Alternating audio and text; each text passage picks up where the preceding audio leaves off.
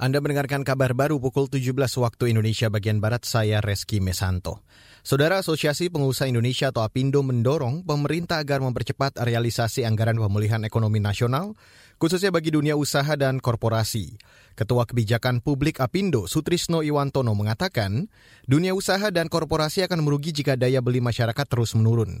Dia menduga lambannya realisasi anggaran PEN karena kehati-hatian pelaksana agar tidak tersangkut permasalahan hukum di kemudian hari. Ya, ini saya kira hal-hal yang memang penting untuk didorong agar itu cepat uh, direalisasi. Dan pilihan-pilihan sektornya mestinya adalah sektor-sektor yang memang memberikan dampak bagi terkaitan industri ya. Jadi kalau satu sektor tertentu didorong maka sektor-sektor lain akan tertarik ya, terangkat itu.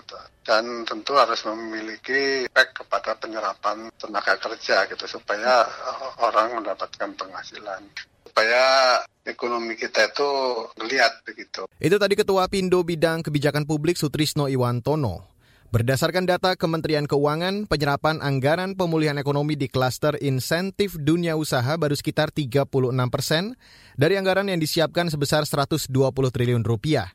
Sedangkan klaster korporasi lebih rendah lagi, baru sekitar 3 persen dari pagu anggaran 62 triliun rupiah. Kita beralih ke informasi selanjutnya, Saudara. Pemerintah berencana melakukan vaksinasi COVID-19 pada Januari mendatang. Pemerintah DKI mengancam memberi sanksi denda bagi warga yang menolak vaksin. Meski begitu, aktivis dari Yayasan Orang Tua Peduli Endah Citra Resmi mengatakan ada beberapa tipe orang yang tidak bisa divaksin karena alasan kesehatan. Orang dengan kondisi seperti ini akan sepenuhnya bergantung kepada kekebalan kelompok di lingkungannya. Karena ada beberapa kelompok orang yang tidak bisa divaksin karena alasan kesehatan, bukan alasan karena mitos ya. Nah, alasan kesehatannya apa? Orang dengan gangguan kekebalan tubuh, orang yang diberikan obat sehingga daya tahan tubuhnya turun, tidak bisa mendapat vaksin tertentu. Sehingga orang tersebut bergantung pada kelompok di sekitarnya yang sudah kebal. Aktivis dari Yayasan Orang Tua Peduli, Dr. Endah Citra Resmi menambahkan, vaksinasi akan menciptakan kekebalan kelompok. Sebab orang-orang yang telah divaksinasi akan melindungi orang di sekelilingnya, termasuk melindungi warga yang karena alasan kesehatan memang tidak bisa divaksin. Untuk itu ia berharap masyarakat Indonesia untuk mengikuti anjuran vaksinasi yang dicanangkan pemerintah. Saat ini Indonesia masih menyelesaikan uji klinis kandidat vaksin COVID-19 sebuatan Sinovac.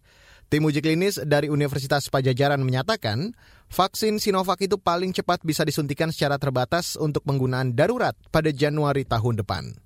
Beralih ke berita mancanegara, saudara, otoritas penerbangan di Tiongkok membatalkan sekitar 500 jadwal penerbangan di Bandara Internasional Pudong.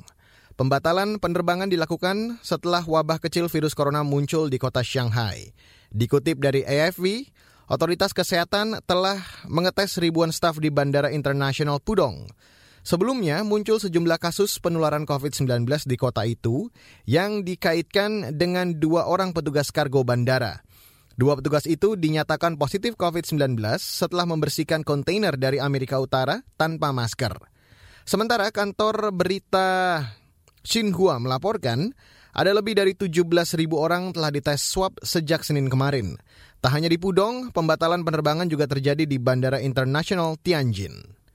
Demikian kabar baru KBR saya Reski Mesanto.